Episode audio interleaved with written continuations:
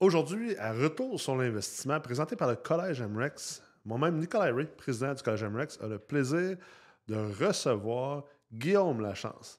Guillaume est un entrepreneur électricien et également propriétaire d'une entreprise immobilière à Québec.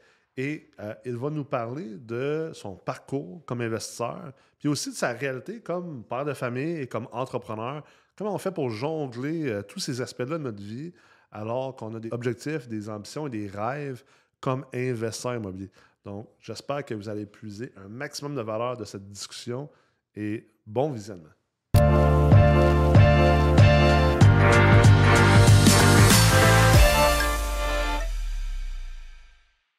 On sort ça drette comme ça, mon chum.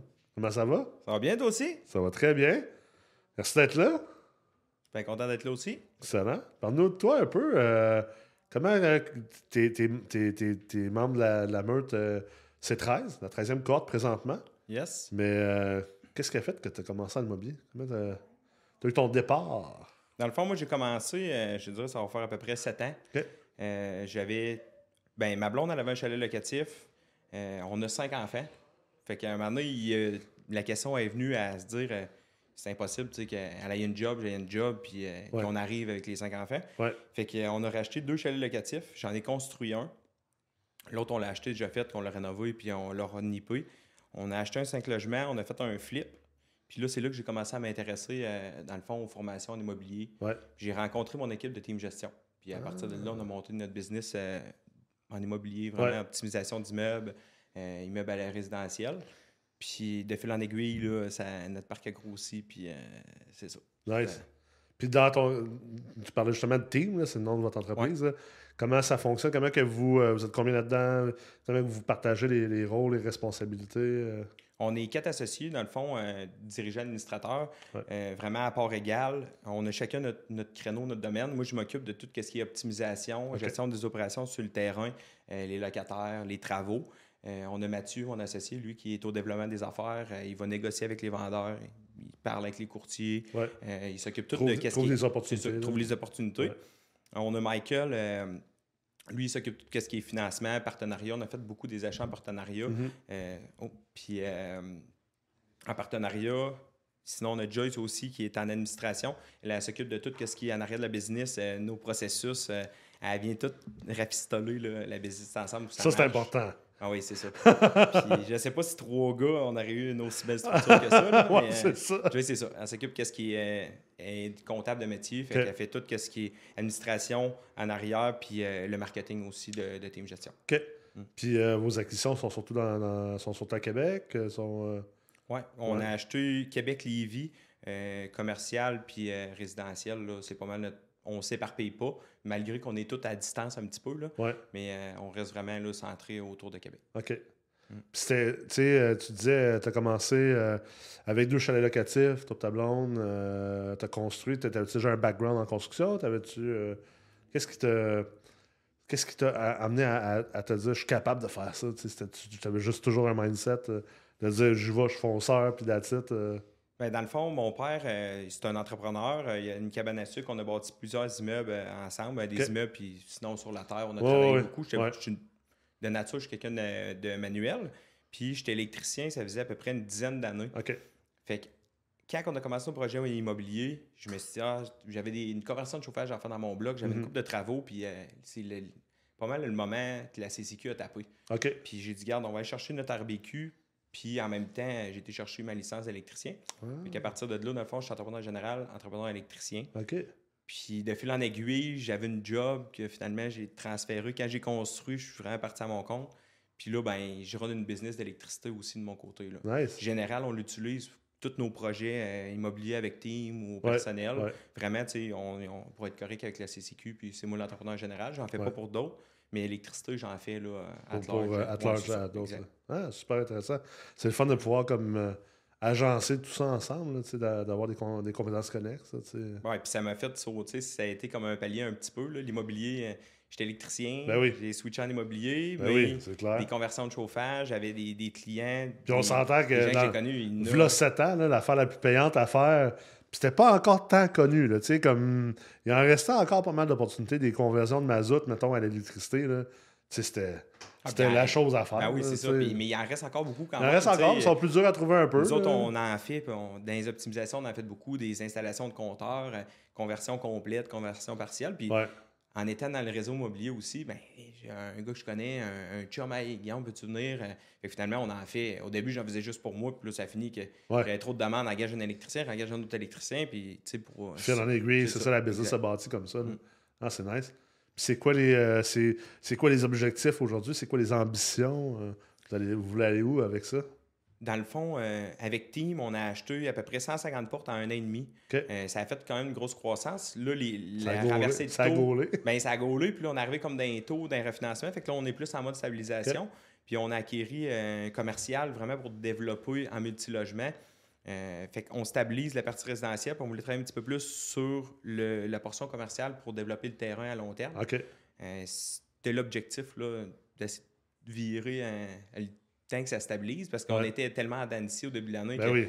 ben beau qu'on se mettait des buffers, mais les proformas, euh, une journée ça marche, une journée ça marche pas. Fait C'est que, ça. euh, 2022, c'est une année. euh, c'est une année à oublier côté euh, prévision, côté, euh, côté stabilité. En tout cas, ça, c'est qui ont clair. eu les là. cheveux gris. en tout cas, Ah en ouais, 2022. ça c'est clair. là. Mais c'est, pour ceux qui ont été capables de survivre cette année-là, c'est, un excellent apprentissage. Puis c'est bon d'avoir cette expérience-là dans le futur, là, je pense. C'est, quoi les, euh, c'est quoi les affaires que tu aimes le plus de l'immobilier? Qu'est-ce qui te fait le plus triper là-dedans? Moi, c'est vraiment le, je dirais le terrain, là. Ouais. être dedans, la construction, l'optimisation. le- Je suis vraiment, je m'en ai rendu compte parce qu'avant, je gérais plus la gestion complète. Là, on engagé une gestionnaire. Moi, j'aime ça au, au début du processus. On arrive, on, a, on a acheté des immeubles là, euh, contaminés avec des rats, euh, plein de personnes qui ne payaient pas, euh, Ah des ouais. problèmes de santé mentale. Puis ça, ça me fait triper d'arriver, de tu sais, restructurer l'immeuble, euh, déménager des locataires, déplacer, régler les problèmes, rénover. On a fait des rénovations complètes d'immeubles. Puis un coup que le projet est fini, ben, je suis comme à dire, OK, garde next. On Ouais. va vers le prochain. C'est- Ouais. C'est vraiment le- la file. Il faut qui qu'il est stabilisé, ça, C'est ça, plus là. euh, j'ai continué à m'occuper un petit peu de ce qui était stabilisé, mais c'est pas ça qui me fait. euh, qui me donne le goût d'avancer. Ouais. C'est genre, OK, il y en a un autre, euh, lui, il est décontaminé, il est percé, il coule, euh, il y a 100 rats dedans, puis euh, il est abandonné. Ben ça, ça m'intéresse. Ah ouais. Moi, il y a un- je vois le potentiel, puis je dis, on va l'amener à un autre niveau Ouais. hein, dans cette optique-là. Le modèle de partenariat, c'est un modèle qu'on voit de plus en plus. euh, avant, je pense, les, les lieux propriétaires de blocs ils achetaient tous leurs blocs tout seuls, puis euh, ils voulaient avoir la paix. Mais de plus en plus, on voit des partenariats, surtout dans les, les- les- les- tout le monde entier, dans, dans la vingtaine, trentaine, quarantaine même. Tu as un partenariat avec trois autres personnes. Tu sais, vous êtes quatre, dans le fond.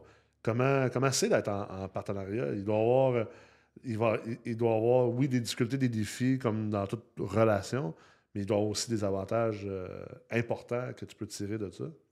Ben, le mix des, des- mes trois autres associés puis moi, on s'est rencontrés euh, dans des formations. Ça a été comme un addon. On s'est dit, regarde, on, on s'est rencontrés, on a jasé une couple de fois. On a fait des, des tests de personnalité repas. Ouais. On avait vraiment un fit parfait parce qu'on a chacun notre créneau. C'est il n'y a, a pas de boss. Il n'y en a pas un qui a dit Hey, veux-tu t'associer avec moi puis qui lit de la patente? On a chacun notre tâche, puis on s'assure que, tu oui, des fois, il y en a un qui attend après l'autre, mais on essaie que la roue run tout le temps. Fait qu'il n'y a pas personne qui dit Hey, fais ça, toi, Oh, oui. OK, aujourd'hui, on se rencontre euh, trois fois par semaine, tous les matins. Regarde, aujourd'hui, on fait ça, ça, ça. Cette semaine, c'est ça nos objectifs.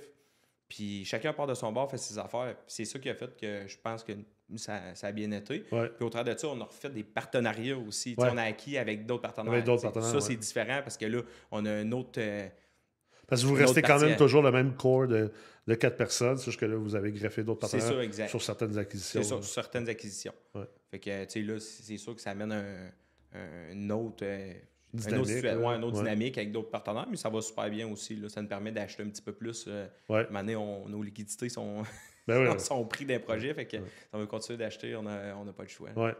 Comment tu gères ça, étant un père de famille? C'est Ça pas fait toujours facile. Mais c'est pas toujours facile. C'est sûr que euh, dans, je te dirais, dans la dernière année, année et demie, j'ai pris plus de temps là, pour euh, stabiliser euh, la croissance autant de, de MGM électrique, ma Ouais. compagnie d'électricité, puis que de team, pour être plus là le soir, les fins de semaine. Parce que quand j'ai commencé, euh, je travaillais le soir, la fin de semaine. la- on allait au Mexique, je passais la semaine au complet à travailler. Ah ouais? Ouf! Puis je suis allé en novembre cette année, c'était la première fois des cinq dernières années que j'y allais que je travaillais pas. Wow. Pas d'ordinateur, là, tu sais. Wow. J'étais déjà allé pas trop travailler, mais Ouais. là, Rien par tout, c'est la première fois, fait que ça, ça a fait du bien aussi. C'est fun, ça. Euh, Mais en même temps, tu sais, on, parle souvent de ça. Puis, tu sais, autant que de plus en plus, moi, j'essaie de, pousser la, pensée que l'entrepreneuriat, l'investissement, c'est le succès, c'est pas toujours euh, de travailler 80 heures semaine puis être 7 jours sur 7. je pense que pendant longtemps, ça a été très glorifié. Je pense que moi, la manière je le vois, c'est qu'il y a des saisons dans ta vie comme, comme entrepreneur. Puis tu es un investisseur immobilier, c'est un entrepreneur. Mais il y a des saisons dans ta vie. c'est sûr que quand tu pars de quoi. Tu n'as pas le choix. Écoute, je veux dire, tu as besoin de générer une, espèce de, de propulsion puis une certaine vélocité pour décoller. C'est normal. Ça se peut que tu travailles comme un méchant déchaîné au début pour partir. Nous on a eu les enfants, puis on a starté compagnie en même temps. Plusieurs, euh, on a comme sept compagnies, principalement dans l'immobilier, mais ça a été comme un une croissance, tu pars de, zéro. je veux dire, tu n'as pas le choix de ben t'en donner. Puis je veux dire, être entrepreneur, c'est. C'est sûr qu'il faut que tu mettes de l'énergie. Tu ben peux pas dire euh, ça rentre seul puis c'est fini. Ben oui. T'as rien pour rien dans la vie. C'était les, les, nuits courtes, les, ah les, journées de folle. Fait que ça a été. Un gros boom, mais un coup que c'est fait, tu es content. Puis ça commence plus à, à runner un petit peu plus tout seul. Puis, euh, il faut que tu il faut Il faut que tu évolues comme entrepreneur pour un moment donné dire OK, comment je peux créer des systèmes, des processus?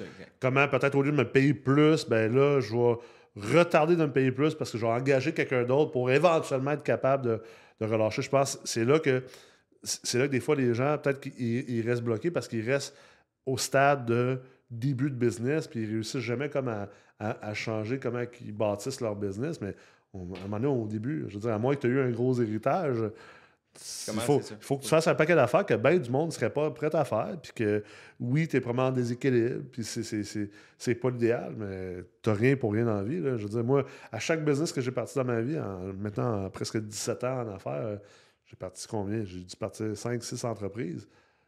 Au début, tu sais tu as besoin de générer un momentum. Tu as besoin de faire des trucs. Pas euh, c'est ça. Puis au début, tu as un petit peu moins d'argent, tu as plus de temps. Ouais. Le mané, c'est l'inverse. Tu as plus d'argent, tu as plus de temps. Ça. Mais là, mané, tu as plus d'énergie aussi. C'est quoi que je veux?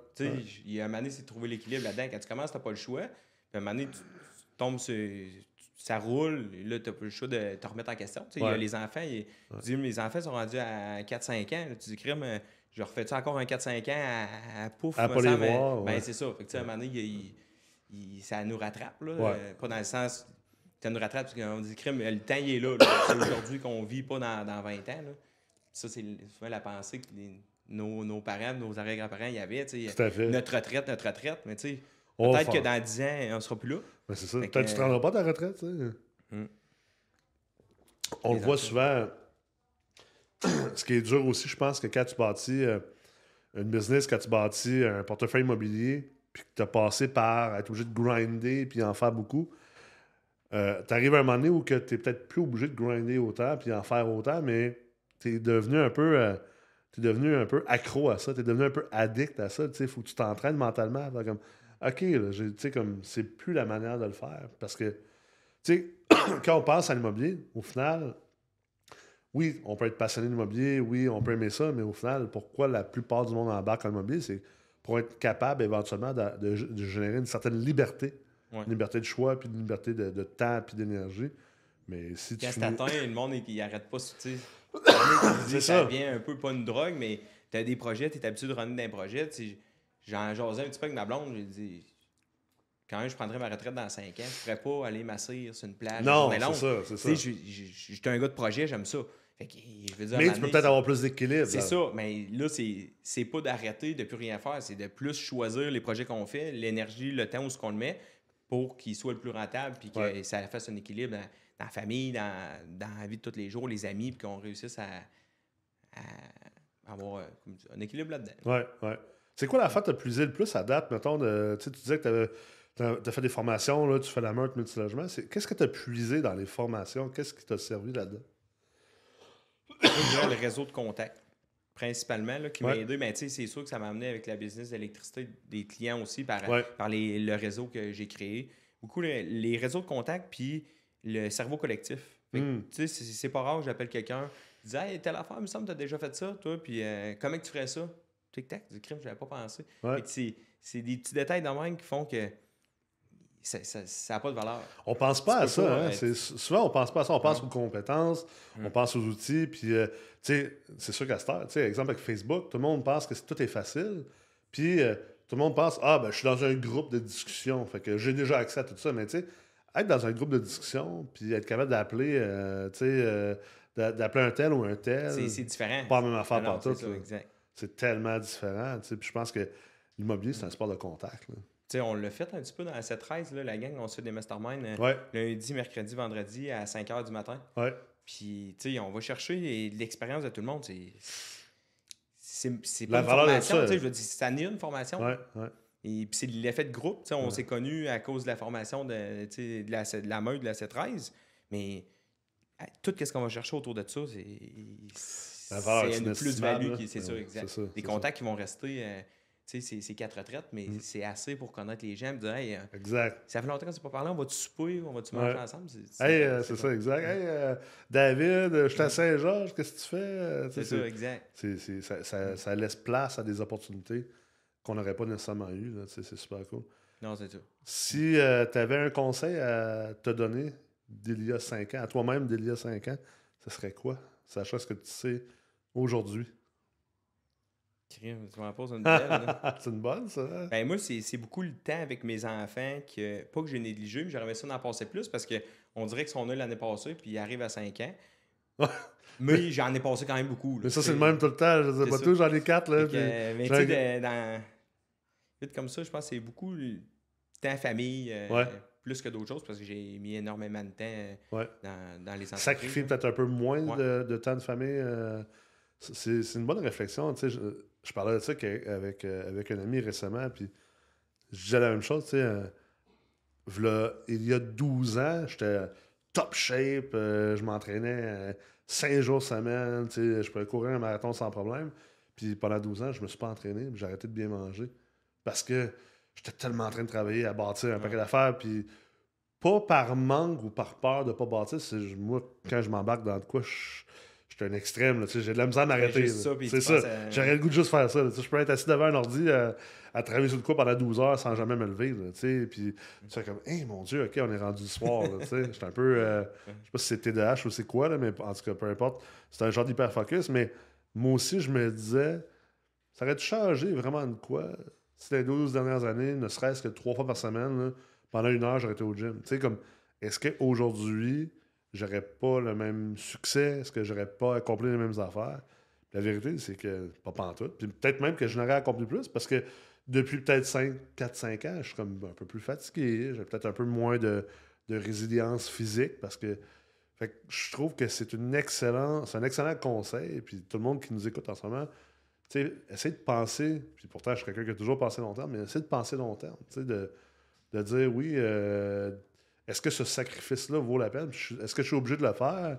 Puis est-ce qu'il est obligé d'être aussi extrême? Parce que on pousse beaucoup dans la société. Ça. beaucoup, beaucoup, puis après ça, de, couper, de, faire tout le temps étant extrémiste. Tu es obligé de travailler 80. Peut-être que si tu en travaillais 74, puis tu avais 6 heures de plus, tu sais, comme ça aurait rien, au final, ça aurait rien changé dans ta business. C'est arrivé des semaines, j'ai fait des 90 heures. Ben mais oui. Étais-tu efficace, 90? Exact. Peut-être qu'il y en avait 60 qui étaient qui était payante, puis que l'autre 30, il, j'y faisais, là. Ouais. Ça avançait des, tâches que, Peut-être que tu aurais pu payer quelqu'un à 15 000 pour les faire, ces tâches Exactement, c'est ça. Puis travailler sur des projets sur le 60 heures. Mm.